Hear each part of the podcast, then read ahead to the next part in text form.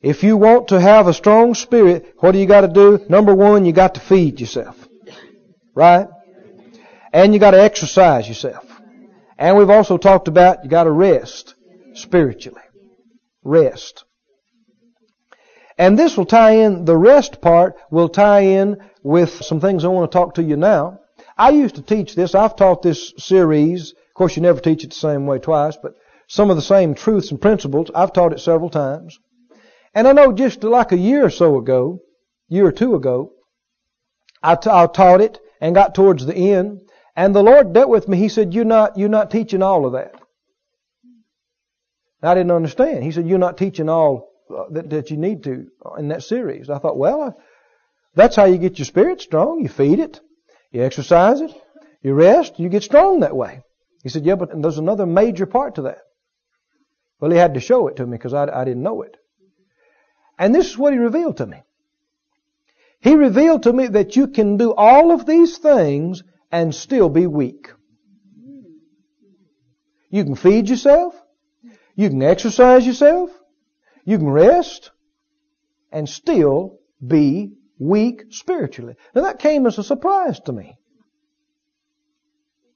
Just like y'all are quiet right now. but I'm going to tell you what, what he helped me to see. Go with me to Hebrews, the 12th chapter. Hebrews, chapter 12.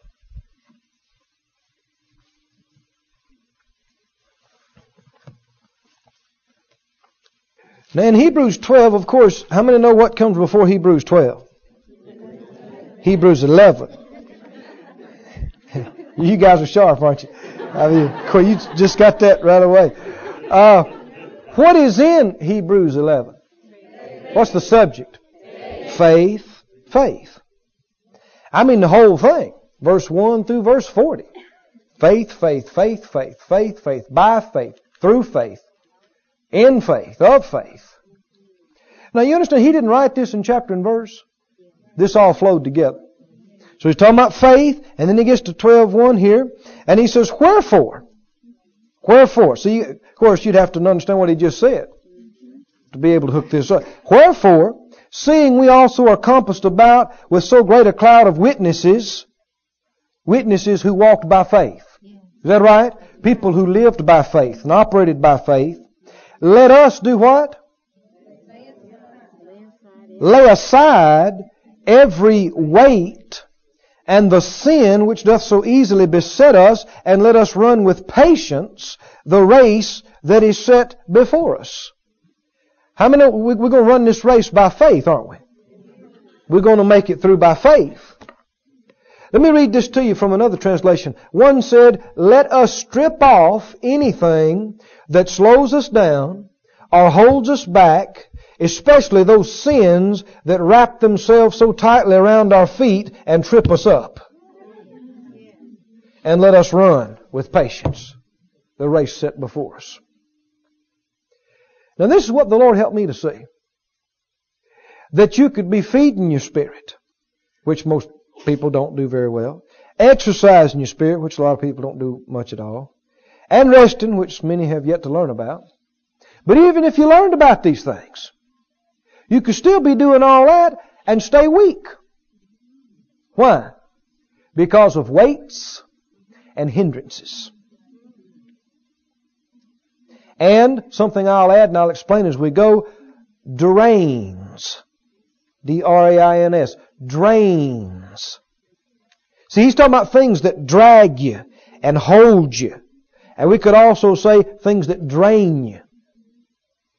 How many understand that you could have a gas tank in your car and that if you had a hole in the tank, that you could have the nozzle full force and you can be pumping gas in there to a rate of ever how many gallons an hour and still not get the thing full if you got a substantial hole in the bottom of it? Because even though you got a lot coming in, you got just as much or more going out, so you're not going to get full that way.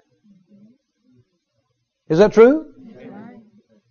Let's say, I mean, some of you may have rechargeable flashlights or razors or something like that. How many know if you want to recharge something, like you got a flashlight, that you don't turn it on and then charge it.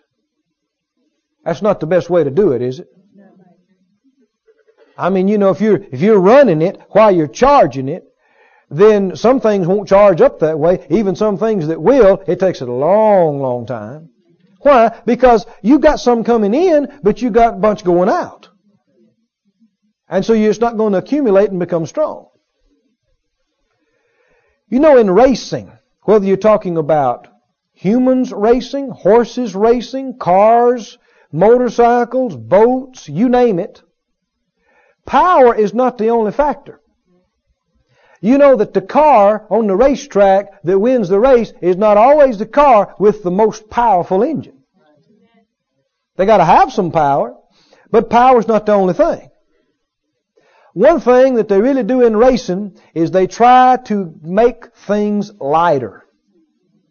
Because you can take an engine that has less power than this engine in this car, but if this car is lighter than this car, it'll outrun it. Even though it's got less power, it'll push it faster and easier because you don't have as much to push around. Is that right? I know I was reading about this uh, motorcycle they had just come out with a while back. And they was telling me, everybody was raving about it, raving about it so fast, so fast. And, um, and, and I read an article on it, you know, flying and stuff, you see different, you know, there was magazines in the uh, airplane pocket in front of me. And I was looking at it. And it said that the engine on this motorcycle was nothing really special beyond what they had been making for some years. And I thought, well, then what makes it so, so much faster? And I went on to read, and they had lightened every nut, every bolt, every piece of metal, everything. They just made it as light as possible. And they had wound up taking X amount of pounds off of it, and now, even though it doesn't have a new motor or a stronger motor, it runs like a different motorcycle because it's not pushing all this weight around. Do you know that spiritual life is that way? The solution to being a stronger, better moving, more powerful, more victorious Christian is not just more power. But we got to streamline some things. Is that right? I mean, it's amazing. People a lot of times think, well, my motor's my problem. I just don't have enough power here in my motor. But the thing is, they don't realize how much stuff they're carrying around. I mean, they got a cast iron bathtub in the trunk. they got three anvils in the back seat. You understand? They got lead bars over on the passenger side. And to top it all off, they got three big log chains and they got it hooked up to a, a, a tandem trailer on the back bumper and it's loaded with steel and pig iron.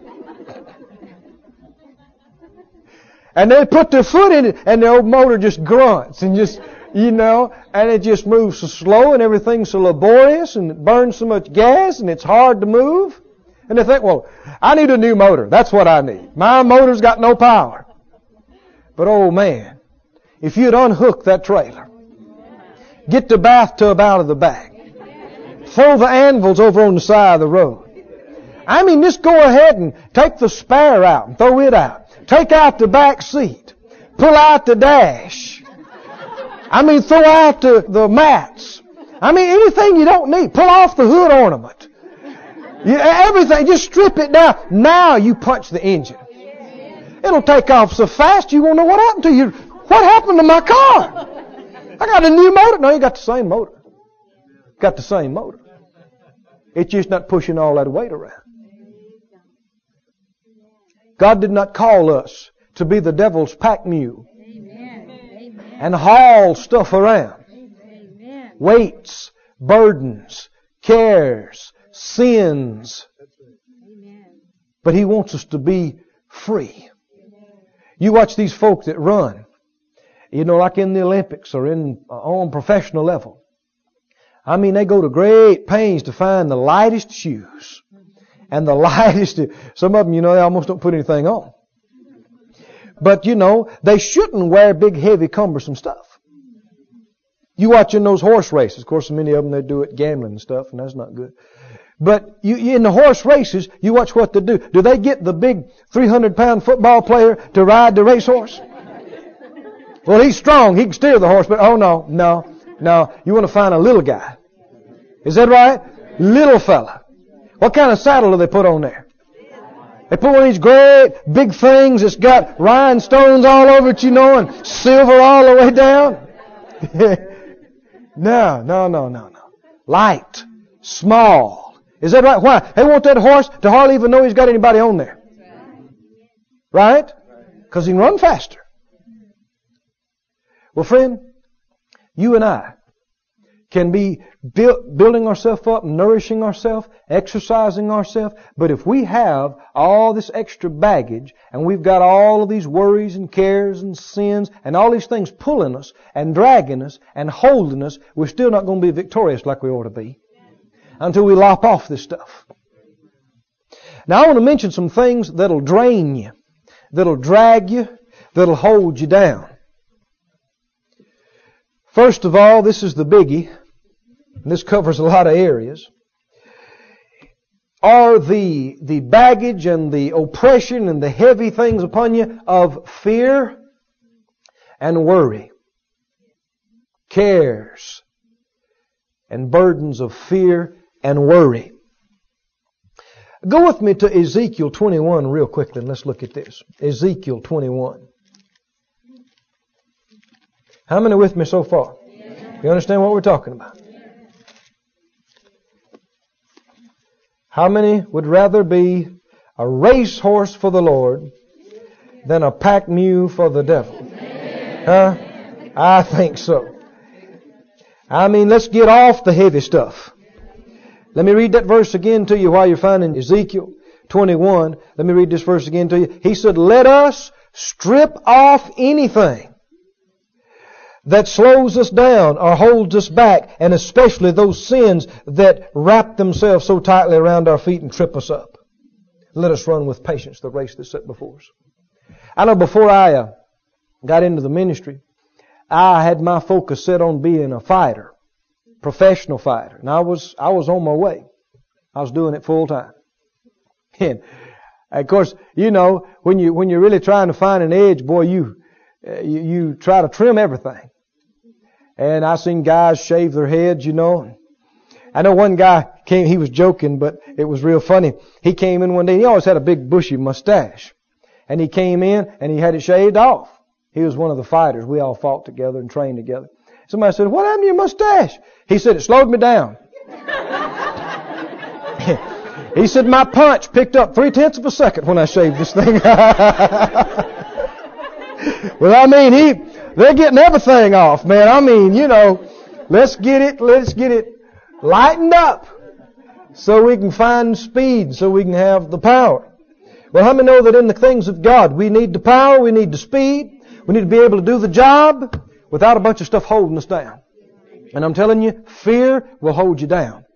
Worry will hold you down. You can be trying to put faith into yourself, but if you yield to fear, it's just like somebody's pulling the plug in the bathtub drain. I mean, you, did all this nourishment you're putting in you, it's just like running out of you. Why? Because you're yielding to fear. Have you realized that fear and worry is tiring? Have you discovered this? I mean, you can be in a good service. You can get built up. You can pray and exercise yourself and get built up. You can go sit down and worry for 15 minutes and look like a truck run over you. Is that right? Really? Does worry edify you or drain you? It drains you. It drains you. So do you understand why people get in trouble? It's not enough to feed yourself a few minutes on the Word or even go to a good service, pray a few minutes in the Spirit, and then worry and fret the rest of the day. Because even though you're putting some in, you've got more drain than you have input. So the bottom line is you're going to stay weak. And people scratch their head and think, well, I've been reading the Word. I've been doing this. Yeah, but you got more drain than you have input. So you're still not going to be strong. Notice in Ezekiel, I guess it is, 21, something that's said, and you can really see some, some operation of some things here. Ezekiel 21, Let's see, verse 7, I guess is where we'll start here. Verse 7. Ezekiel 21 7. It'll be when they say to thee, Wherefore sighest thou? That thou shalt answer, For the tidings. How many know what tidings are? News, report. Because it cometh. And when this news comes, what's going to happen? Every heart will melt. All hands will be feeble. Every spirit shall faint. And all knees will be weak as water. Why did they get that way? Because of what they heard, and what they heard obviously produced fear in them. They were hearing about the enemy and the destruction and this and that. And he said, he taught, he described the effects that that would have on the hearers, that their spirit would grow faint. And when their spirit was faint, did that affect their body? Knees weak as water. Does what you think on affect you? See, that, we, we already talked about this, but it'll bear repetition. You know, Isaiah 26, 3. You remember what it said? Thou will keep him in perfect peace, whose mind is stayed on thee, because he trusteth in thee. And the Bible said in Romans that to be spiritually minded is life and peace, but to be carnally minded is death. If you think on things of fear and doubt and worry and whatever, it's a drain on you. It's a drain on you. But if you hold your mind on the things of God, it edifies you. It builds you up. It builds you up. Um, real quickly, I want to demonstrate something to you. You two fellows right here. Come, come up.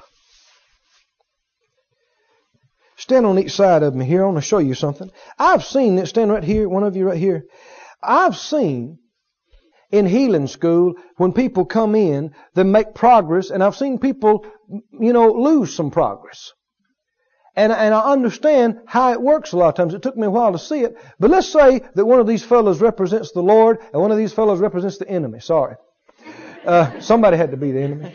And uh, do you understand that the enemy, the enemy, whichever one, is always trying to get you to think on what he wants you to think on. The Lord's always trying to get you to think on what he wants you to think on. Do you understand that? That there is a vying for your mind time. And I've seen people come in that were just totally wiped out spiritually. Just weak, didn't have enough strength to believe their way through anything just in terrible shape. And we could get them to think, you know, the Lord is here. He's wanting, you know, you to uh, think on His thoughts. And it's up to you who you yield to. Either way. And so they begin thinking on His thoughts and thinking about by His stripes I'm healed. And they're all beat down and weak, you know. And they're thinking about that He took my infirmities and bore my sicknesses. As they think on Him, the life comes into them. To be spiritually minded is life and peace. And in a few days, man, you see people just blossom and flourish and go from total weakness to strength and they just look better, sound better. But a lot of times the enemy will come. And they'll say, hey, hey, don't forget, don't forget this, look at this. And a lot of times people, they'll turn. And they'll begin looking at the, uh, the symptoms and the problems. And as they do, to be carnally minded is what? Death. And it just starts draining you. The more you think about it and the more you talk about it. And what, and the thing is, people will do this a while and then they'll do this a while. And you just start coming back up and then they say, ah, ah, but look at this. And then they start going back down, you know. And so it's up and it's down. And it's up. And that's why a lot of times people don't get very far. Make a little progress, lose it. Go ahead a little bit, step back. So what should you do? Ignore any thoughts of defeat and negativism and death and just keep your mind on the Lord and His things and you'll just keep being edified, built up, built up. And instead of letting that get drained from you by allowing yourself to think on the wrong things, you'll retain it and just keep building instead of losing and building. Can you see that? Thank you, folks. So important. So important. Now, uh, if you fear and if you worry, like we said, that is going to drain you. It's going to take out of you. Can you keep from worrying? Is it possible? That was not really as strong as. And I, am not just listening for volume. You can tell whether it's real in folk or not. A lot of folk yeah. I bet you could. Yeah. no, no, no. Listen, is it possible to not worry? Yes.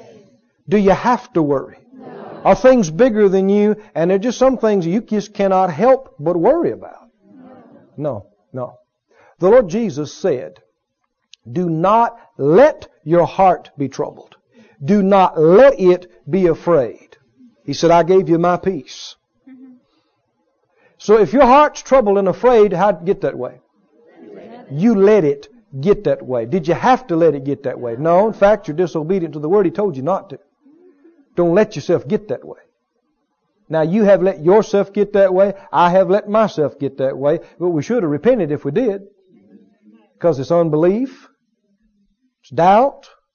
And you don't have to worry. But a lot of folk do, don't they? A lot of people worry about a lot of things. But it's not faith. The more faith you have, the less you worry. And the less you worry, the less drained you are. There's a reason why. A whole lot of people just look drug out all the time. I mean, they may have got nine hours sleep last night. And they just look drug out. Anybody know what I'm talking about? They just, you know, look like they're just barely making it. Got half nostril above water.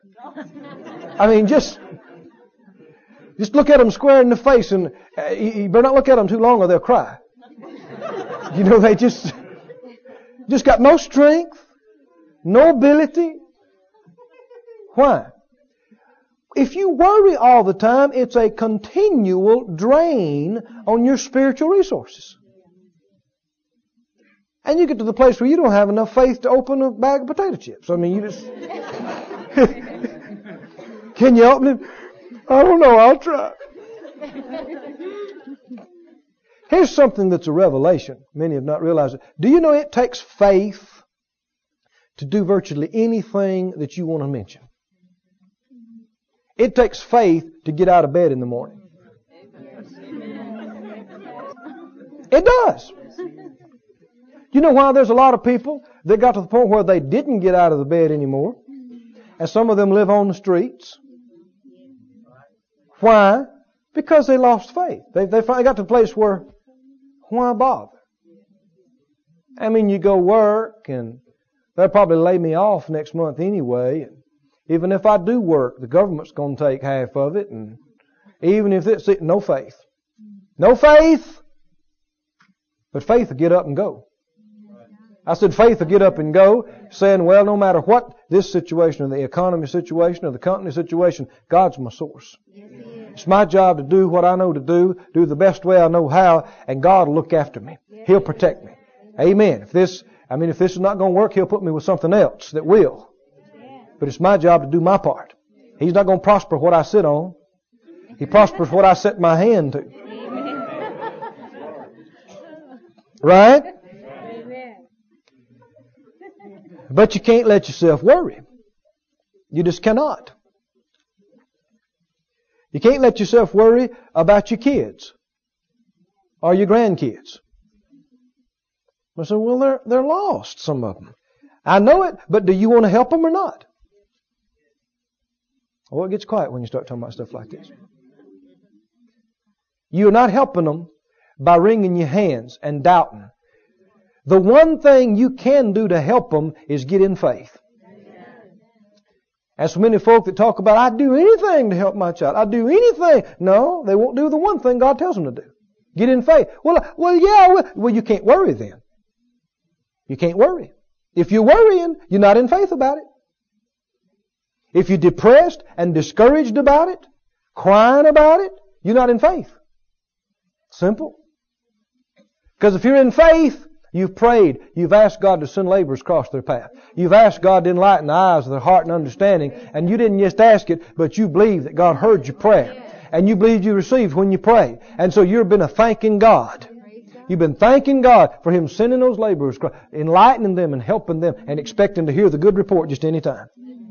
But then when they bring the report and said they acted like the devil and tore this up, wound up in jail and acted like a heathen and did this and that and tore the house up, because you walk by faith, you just, that does not move you.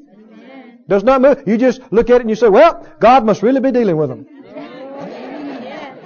Because they sure are kicking against it. But you can't whip God. You can't, out, you can't outrun God. You can't get away from God. God's on your trail. God's going to get you. Pull you right into the kingdom. Faith's always positive. Faith is always up. Faith doesn't cry and roll around in self pity. But worry drains you, doesn't it? It drains you. Oh, it drains you. I want to say it again. I know it's being redundant, being repetitive, but I want you to understand it. It won't do you one bit of good to hear this message today and think, mm-hmm, that's right, praise God, and then go home and worry this evening about something. and if you've been a habitual worrier, Uh, you're not going to stop worrying just by wishing you would. It'll take some effort, and I want it. And you'll have to catch yourself. If your mind's had the tendency to just run in that negative vein and pessimistic vein and discouraged, depressed vein, you'll have to grab yourself again and again throughout the evening, throughout the day. Say, no, no, no, wait a minute. You can't think like that. No. Let's praise God some more. Don't worry about it. Don't worry about dying. Don't worry about the doctor's report. Don't worry about your kids. Don't worry about your money. Don't worry. Don't worry. There's one fellow said this. I thought it was an excellent philosophy. He said, "This is my philosophy. This is how I live." He said, "I do not worry about things I can do something about because I can do something about them." He said, "Nor do I worry about things I cannot do anything about because I cannot do anything about them." well, man, if you don't worry about the things you can do something about, and you don't worry about things you can't do anything about, then you just don't worry. Is that right? Praise God. You're supposed to be that way. It's amazing how much stronger would people immediately, their, their, their level of spiritual strength would just leap up instantly. I mean, just within the, the first day or so, their levels would just jump up if they would stop this foolish, unbelieving worrying. Spiritual levels will just leap. Strength levels. Why? Because the worry is a continual drain. It's continually draining. Your spiritual strength is ebbing out of you every moment you worry.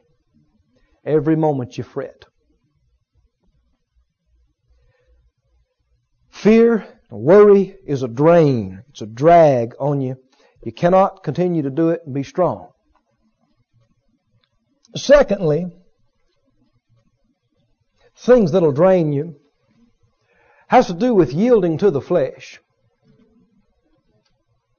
Yielding to the flesh and fleshly involvements and endeavors will drain you.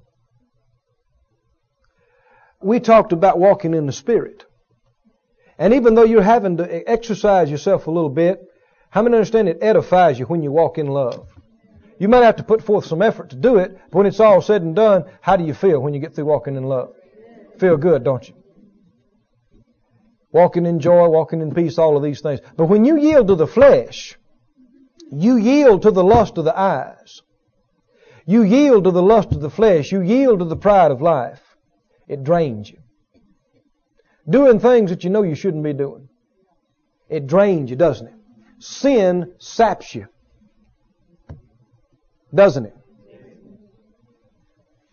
Now I'm telling you some things that the Lord brought to me by revelation because it was a it, it perplexed me because I had taught these other truths and I was firmly convinced because I knew I saw it in the Word that if you'd feed yourself good and exercise yourself good and rest, you'd grow and develop. And yet it looked to me like I was seeing some people that were doing it and they still stay weak. And I thought, Lord, I know this works. And that's when he began to show me, yeah, but these other things are sapping them. Yes, they're having strength come in them. Yes, they're exercising, but they got spiritual leeches on them. Sucking the vitality out of them. Soon as they get built up a little bit, these things pull it out of them. So even though they are doing some of these things properly, they're not being strong because of these drains and drags on them. And that's one reason why the devil will fight you so hard, to keep you involved in things that you ought not be involved in. Doing things that you shouldn't be doing. Why? Because he wants to keep you weak. If he can keep you weak, he can keep you defeated. Is that right? You know you could have different, but you're so weak you just look up and go, well, the devil's got me in a mess. When you could rise up and be strong and just slap him sideways and grab the victory and go on down the road, but you're too weak. You're too weak. You know, one of the greatest stories along this line has to do with Samson and Delilah. Remember them? Particularly Samson. Was Samson strong? Yes, you better believe he was strong. Now, a lot of times people have the idea that Samson was this great, gigantic man. But there's nothing to substantiate that. People try to leave the impression, well, he must have been at least nine feet tall. You know, gigantic guy. No, there's nothing to infer that. For all we know, he could have been five seven, weighed 160 pounds, or 50, or whatever. We, we don't know. We don't know. If, if he was anything beyond an average sized man of his day, we don't know. Because the source of his strength wasn't just his physical being, but there was spiritual power. I said spiritual power. I don't care if he had been 10 feet tall. He couldn't have done some of the things he did just with physical strength. I mean, for instance, on one occasion, he was visiting one of the ladies, which he shouldn't have been doing. And his enemy knew he was there, and so they're lying for him, waiting for him. And he came out, and they're waiting for him. They're going to get him. He got up at midnight, went out of the gate of the city, right, right through the gate. And on his way, of course, they're going to kill him. You know, they're laying for him to kill him. On his way out, he reached over, grabbed the city gates. You got to realize what kind of gates these were. These are not some little gate like you might see at somebody's driveway. some little wrought iron something of it. These are gates that they would lock and bolt to keep armies out. We're talking several men with a big battering ram couldn't get through these things.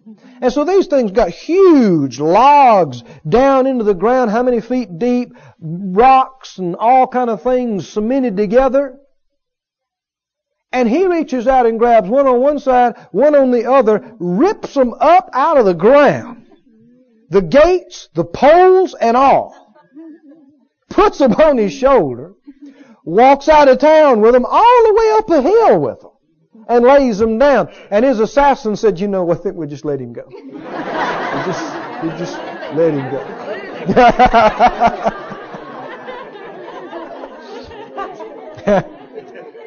How many understand that's a type of the power that the church ought to be walking in? When the Bible said the gates of hell shall not prevail. I mean, there ought not be any kind of roadblock that the devil tries to put up that to keep the church out. Not only we bust through the gate, we rip it up out of the ground. Take it up on the hill and throw it over on the side. But, but, but, the great man of God, with the great anointing on his life, became weak. Why? Because not only was he fighting and conquering the Philistines, but he was sleeping with the Philistines. How many of you can't overcome the world and sleep with the world? It'll drain you. I said it'll drain you. Here this man of great power. His hair was symbolic of glory and his consecration to God and he divulged the information and lost it. But it really, it wasn't just the haircut that did it, you see. It, the haircut symbolized, you know, the, if the hair was the symbol of, of his consecration, then the loss of it was his lack of consecration to God, and that was a big factor. How many know you, not, you not only have to be anointed, you got to be consecrated. You got to be committed and dedicated to God, eh, separated unto Him. And friend, the devil, if he can, he'll get you into this, he'll get you into that, sleeping with the very things that you ought to be fighting. And he'll cut off your hair and your glory. Did you hear me? And you who should be mighty and strong in the things of God, you'll be weak. They put out his eyes, made him grind at the mill like an animal. But praise God, you see the mercy of God again. His hair began to grow again. and he went out in a blaze of glory, took out more enemy in his death than he ever had in his lifetime. God's gracious. But how many know the story didn't have to go that way? It didn't have to go that way. Didn't have to go that way. Because you don't have to give in to the enemy. Things that'll drain you, that'll drag you, that'll hold you down. are Too many projects. Too many proverbial irons in the fire. You can be feeding yourself, exercising yourself, and still not be growing strong in the Lord if you're trying to do too much. Got too many things going. Go with me to Luke 10 and let's look at one of the classic examples of a uh, workaholic. You know, a lot of times people testify to being workaholics. They say it with a certain degree of pride. Don't they? Well, I guess I'm just a workaholic. And a lot of times what they don't realize is they just got through sin. I'm just disobedient and carnal. Because uh, when the Lord says rest and you work anyhow, that's disobedience. When the Lord says do this and you do that, that's disobedience. In Luke 10, we see an example of somebody that was a go getter, mover and a shaker. I mean, if uh, this lady had lived today, she'd have had two fax machines and three car phones, and I mean, she'd have been a mover and a shaker. Her name was Martha.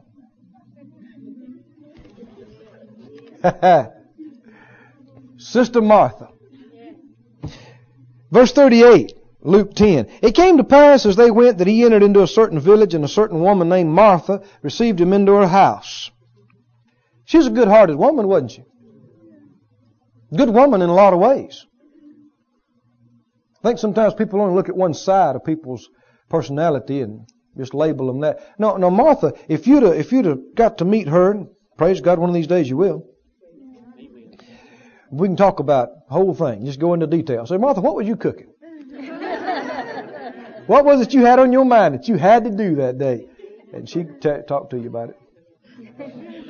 Of course, y'all might have something more important you want to talk about. I don't know. But uh, Martha was a nice woman, good woman. Invited the preacher over to her house. People that invite preachers over are nice people.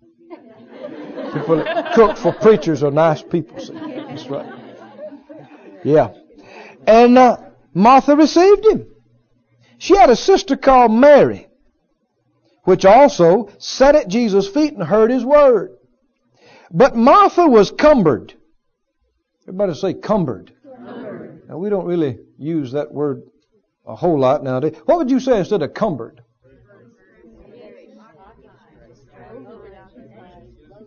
Loaded. Loaded's a good word. Cumbered. Strapped loaded, overloaded, stressed. Her daytimer was too full.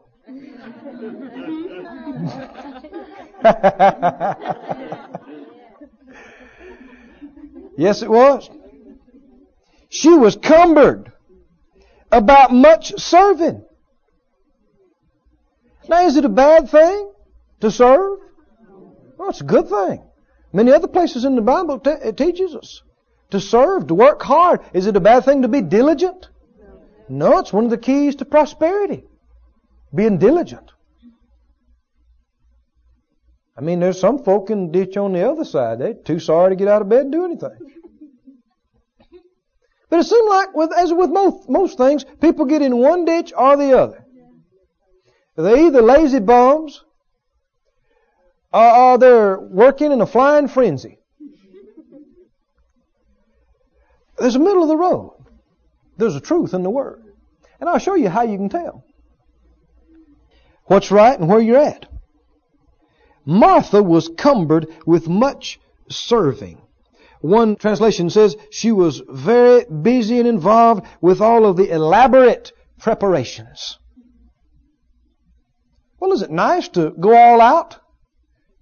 I mean, here's Jesus at your house. You want to you want to put on a big deal? I mean, there's nothing really wrong with that. Let's put on a spread. Right? The preacher's here. Put on a spread. I mean, you know, let's let's make this and let's make that. Let's get out to China and, and let's get out this and let's get out that. Have a big have a big deal. Blow out. Well, it's nothing wrong with wanting to go first class and wanting to treat people nice and do right. I mean, this, that's good. That's good. Nothing wrong with that. But listen to me carefully.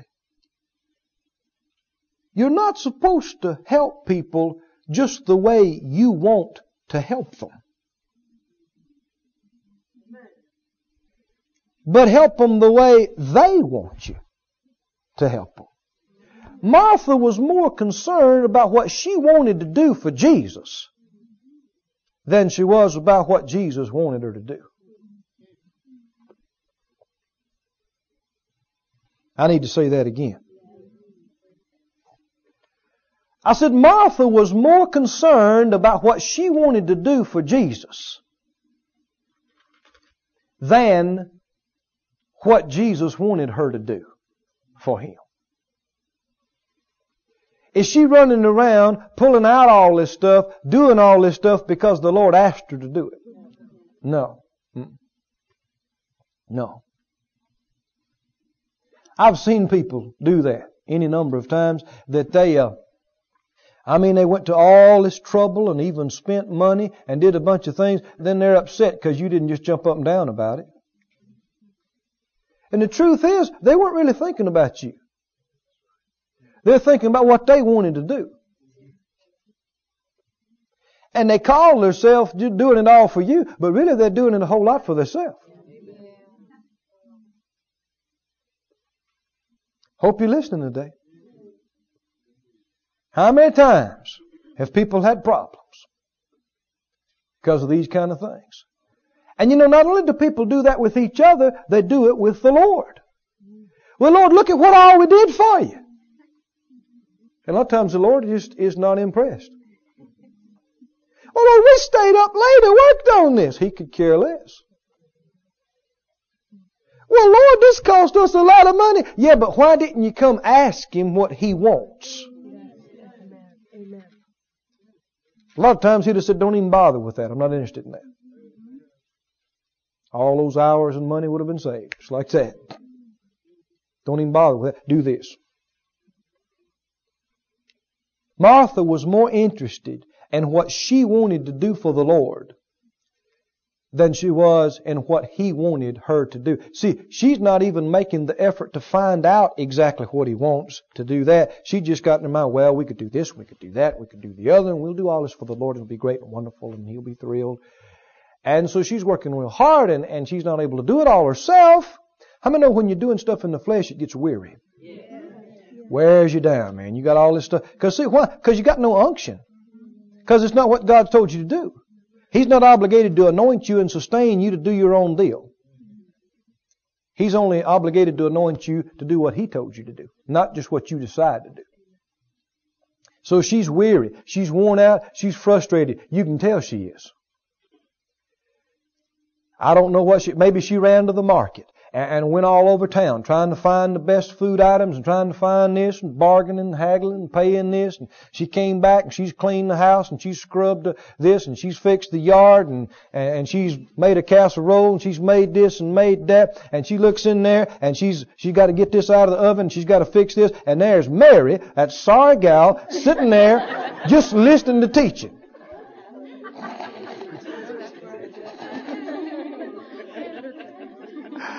And I mean, she passed by and saw it and it made her mad. Maybe she just went on in the kitchen and she's working and she just got so mad about it. She just couldn't stand. She just walked on in where he's teaching. She said, Lord. He looked up. Now could probably take one look at her and tell Martha has lost her peace. She's lost her joy. She's lost her peace.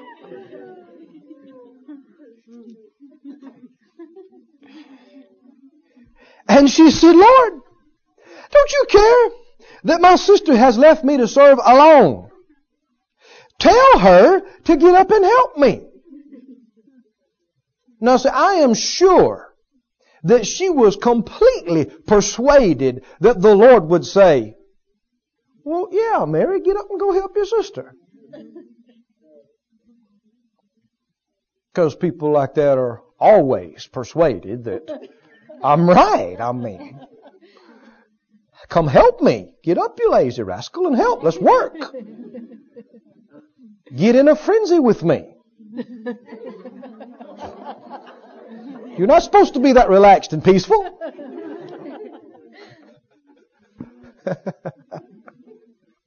and the Lord looked at her and he said, Martha, Martha.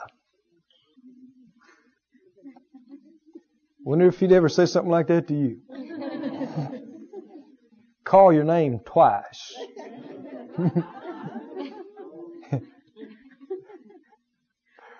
Call your name twice.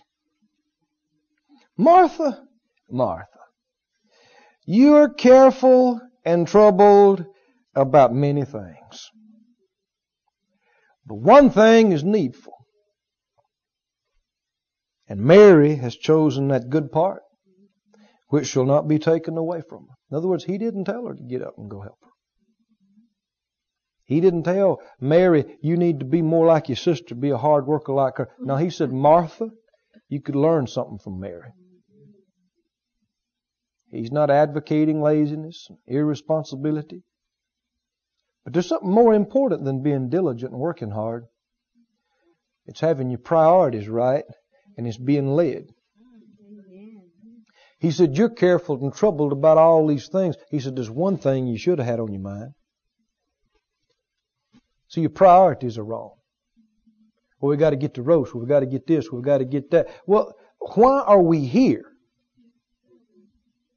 Don't people lose sight of things?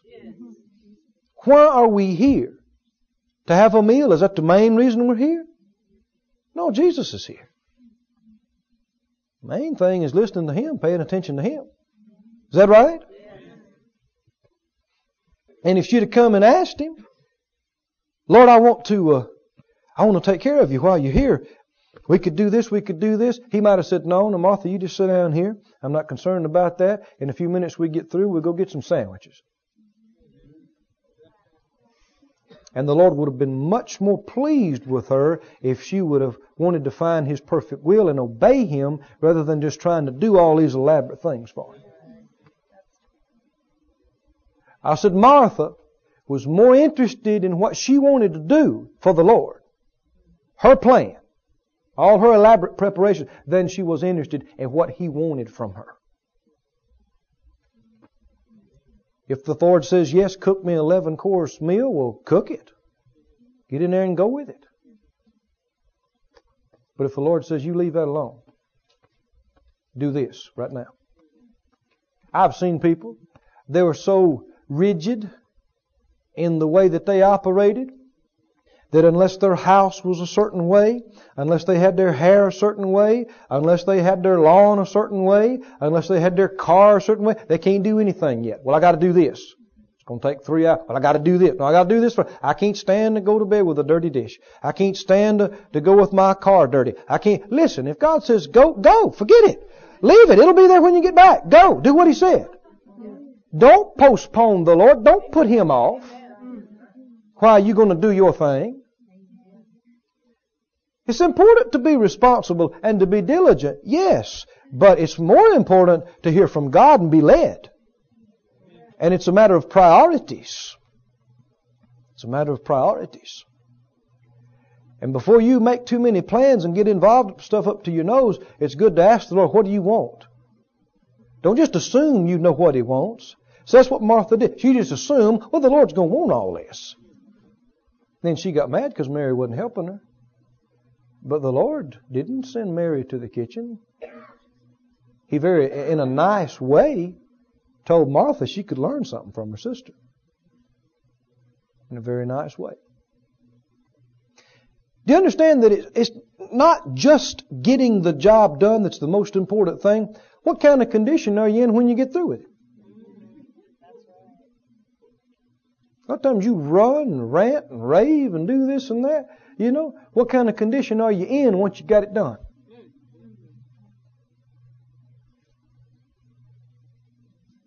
You know, I've told my wife a lot of times, you know, we travel a lot, go to places. I don't like to be rushed. So I like to try to make whatever preparation I need to. You know, don't, don't get to the airport in the last minute and get to this the last minute and get ready the last minute and get up to get ready to go to the church the last minute. No. Why? Because it's not just making it that's the point. What condition are you in when you get there?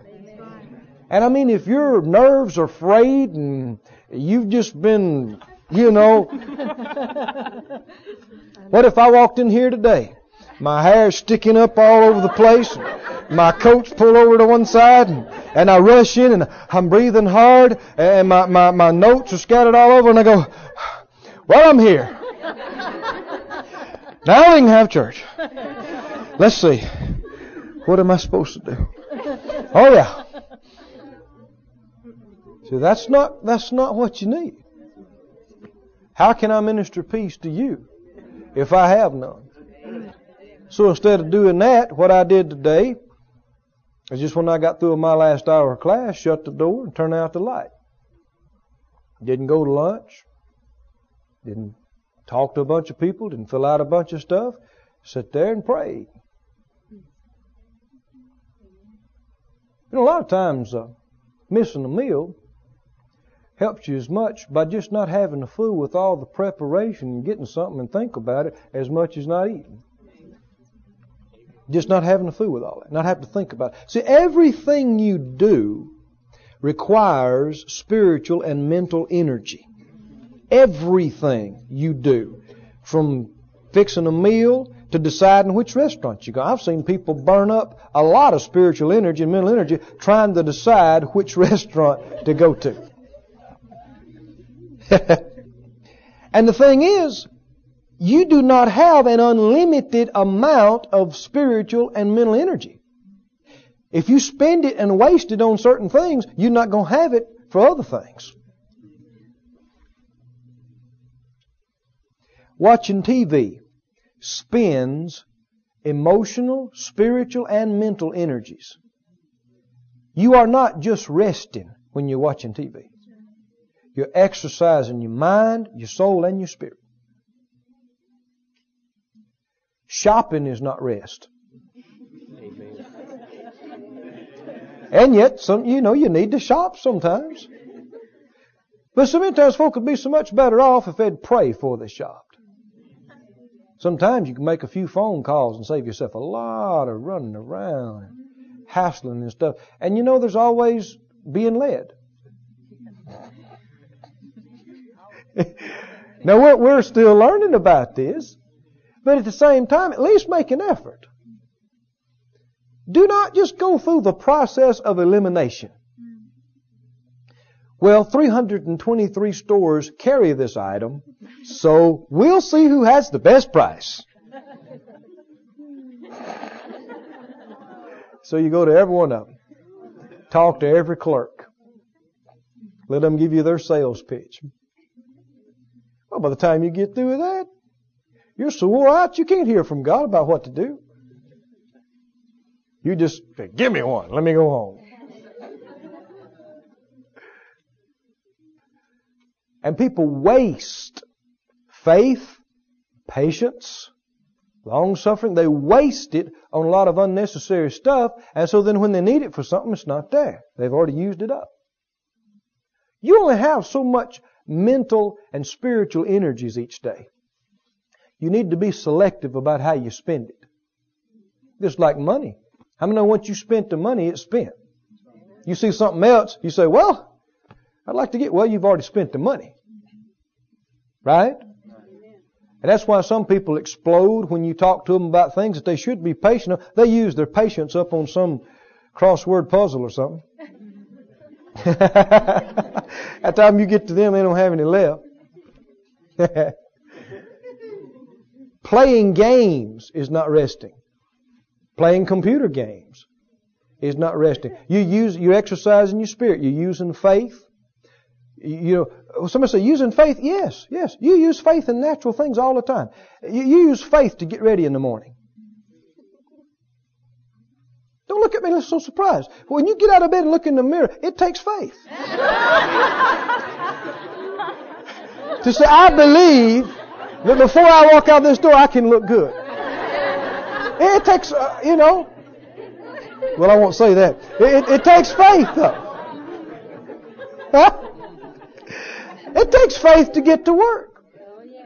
Or get to school. Get in your car and go. You got to believe that you can drive and, and, and uh, navigate and make it there without somebody running over you, you running over somebody. It takes more faith than you think. It takes faith, it takes patience. You're using faith and patience and these things all the time. And people do not realize how all of the different involvements are draining them more than they think. And so they just do a lot of stuff that they ought not be doing. And then when they need these, need faith and patience in different areas, they, have already used it up. So the enemy is very subtle and crafty along this line. He, he'll have you doing a hundred and one things that you ought not be doing because he knows you're using up your faith, you're using up your, your energies, and you won't have it when you need it. We need to learn to live peaceful lives, quiet lives, restful lives. There's a time to get out and go do stuff, but you need to do it the right way. And you can, ch- you can tell you when you start getting antsy, start getting impatient, you start getting fretful, you need to pull out. You need, you need to go find your bedroom and get with God and get quiet. Wait on Him and renew your strength. If not for your own sake, for other people's sake that have to be around you.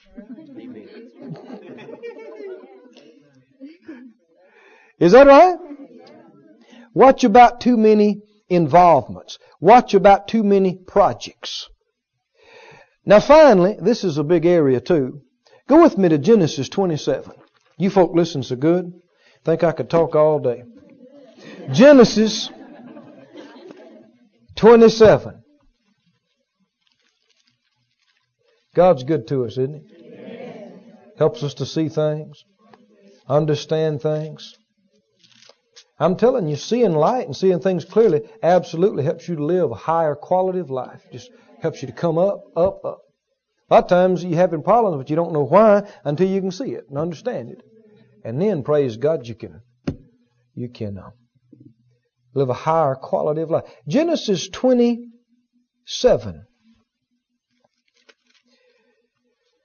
Genesis 27, we won't look at uh, the whole thing, but over here in the latter part of the chapter, at the end of the chapter, Genesis 27, Rebekah Isaac's wife told her son Jacob, who had just, you know, deceived his brother Esau and got his blessing and everything, she told him, You better go to my brother uh, Haran and stay with him a while till your brother cools off.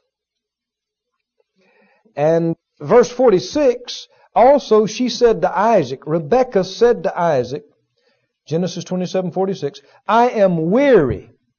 She's what? Weary. weary. Is she being built up?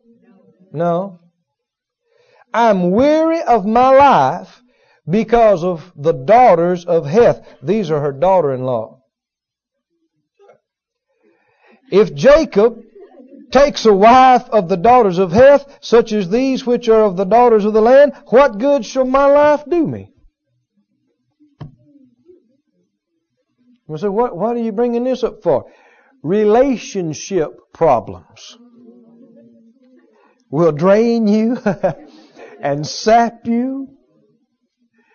And I mean just like pulling the plug on your spiritual resources. And uh, Isaac's wife, she said to him, these daughter-in-laws are wearing me out.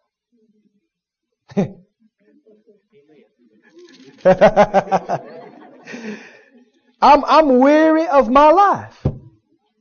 You know another way of saying that is? I'm tired of living. These, these girls are wearing me out. If Jacob, because these are Esau's wives, if Jacob marries women like this, What good is my life to me? They're obviously having some uh, family problems. some relationship problems. You ever had any of those? I said, you ever had any of those?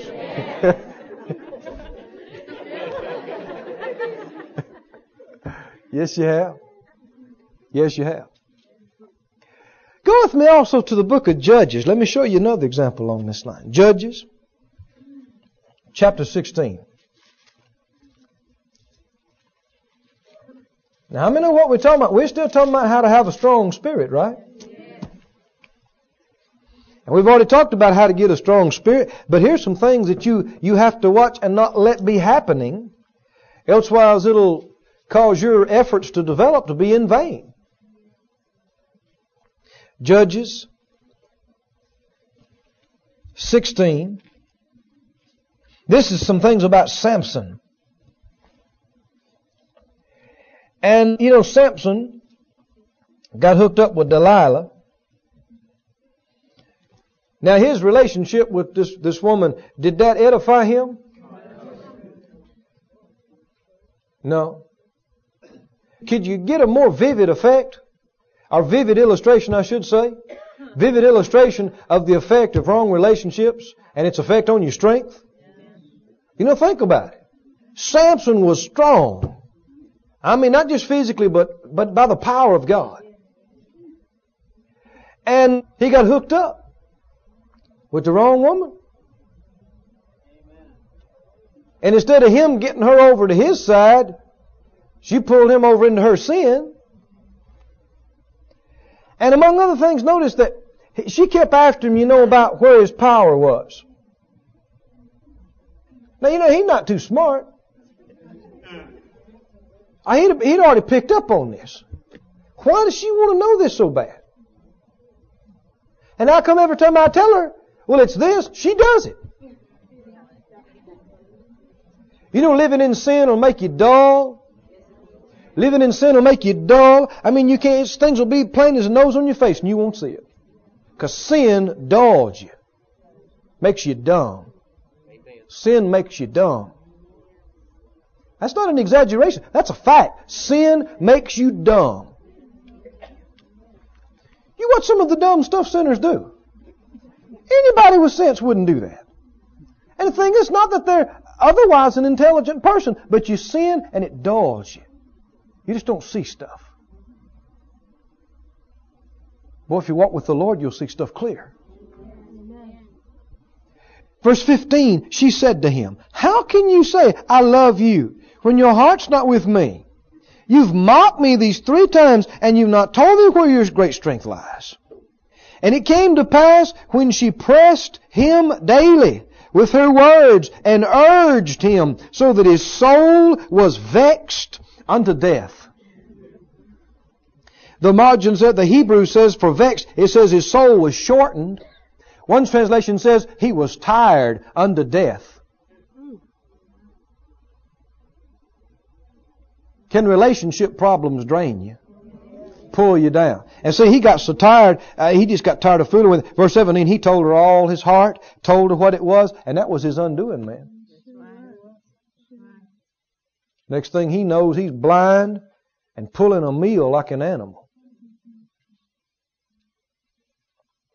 See, that's one of the devil's favorite tactics is to wear you down. To just wear on you and wear on you and wear on you until you go do something crazy. Get exasperated and just ah, do it. Or just say it.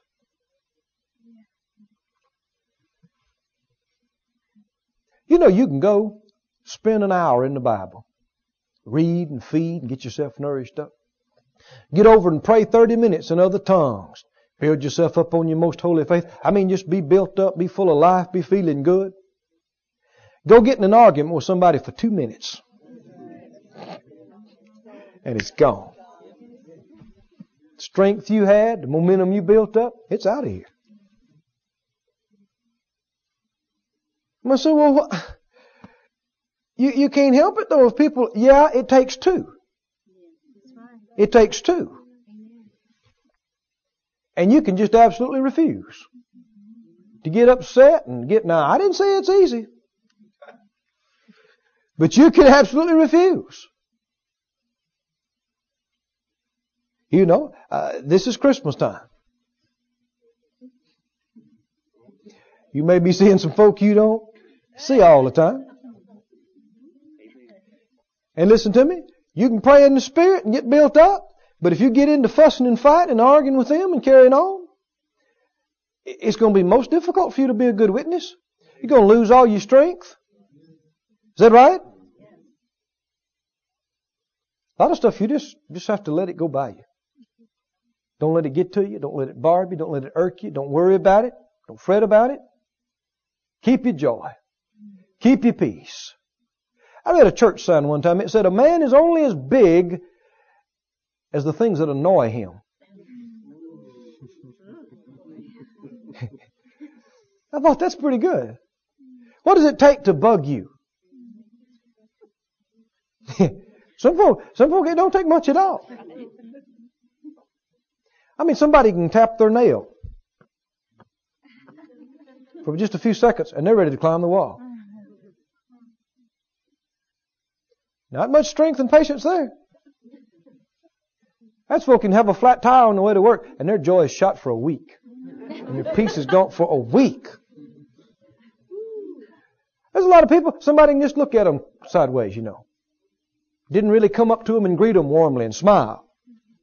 And their joy is gone. They don't like me. Well, what if they don't? What if they don't? What if they just despise you? What if they just don't like to see you coming? What if? God loves you. Is that right? And they're not the only person on the planet. Besides that, there might be some reasons why they don't like you. Maybe you need to change. but praise God, by the grace of God, you can change and no need to worry about it. Do whatever, but don't worry about it.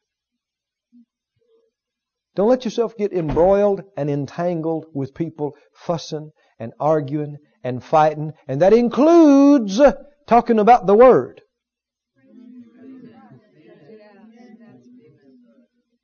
Remember that? Paul told Timothy, warned him, and Titus, those young ministers and preachers, he warned them. If you read those epistles, 1 Timothy, 2 Timothy, Titus, through there, I mean, he told them again, don't get embroiled in vain arguments and questions about the law. He told them repeat it, don't do it. Don't get into it. Don't get into it. Because there's folk that that's their favorite thing to do is argue about the Bible. I remember when I first started coming to, to, to a Bible training center here myself, and I'd go in home for something, different people, because they knew I'm coming here, they'd catch me. Want to bounce their favorite doctrine and revelation off of me. And they just want to argue. It wouldn't make much difference what you said. They'd say, if you said it's east, they'd say it's west. Whatever. If you say it's His will, they say it's not. If you say it's not, they say it is. Really, there are people that like to argue. Just don't get into it with them. Just don't. Just don't. Change the subject. They're wanting to talk to you about doctrine, and you say, mm, aren't these good muffins? Have one. Here.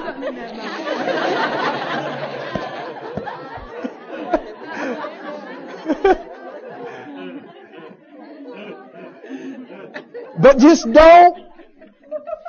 You cannot afford to worry. You cannot afford to sin.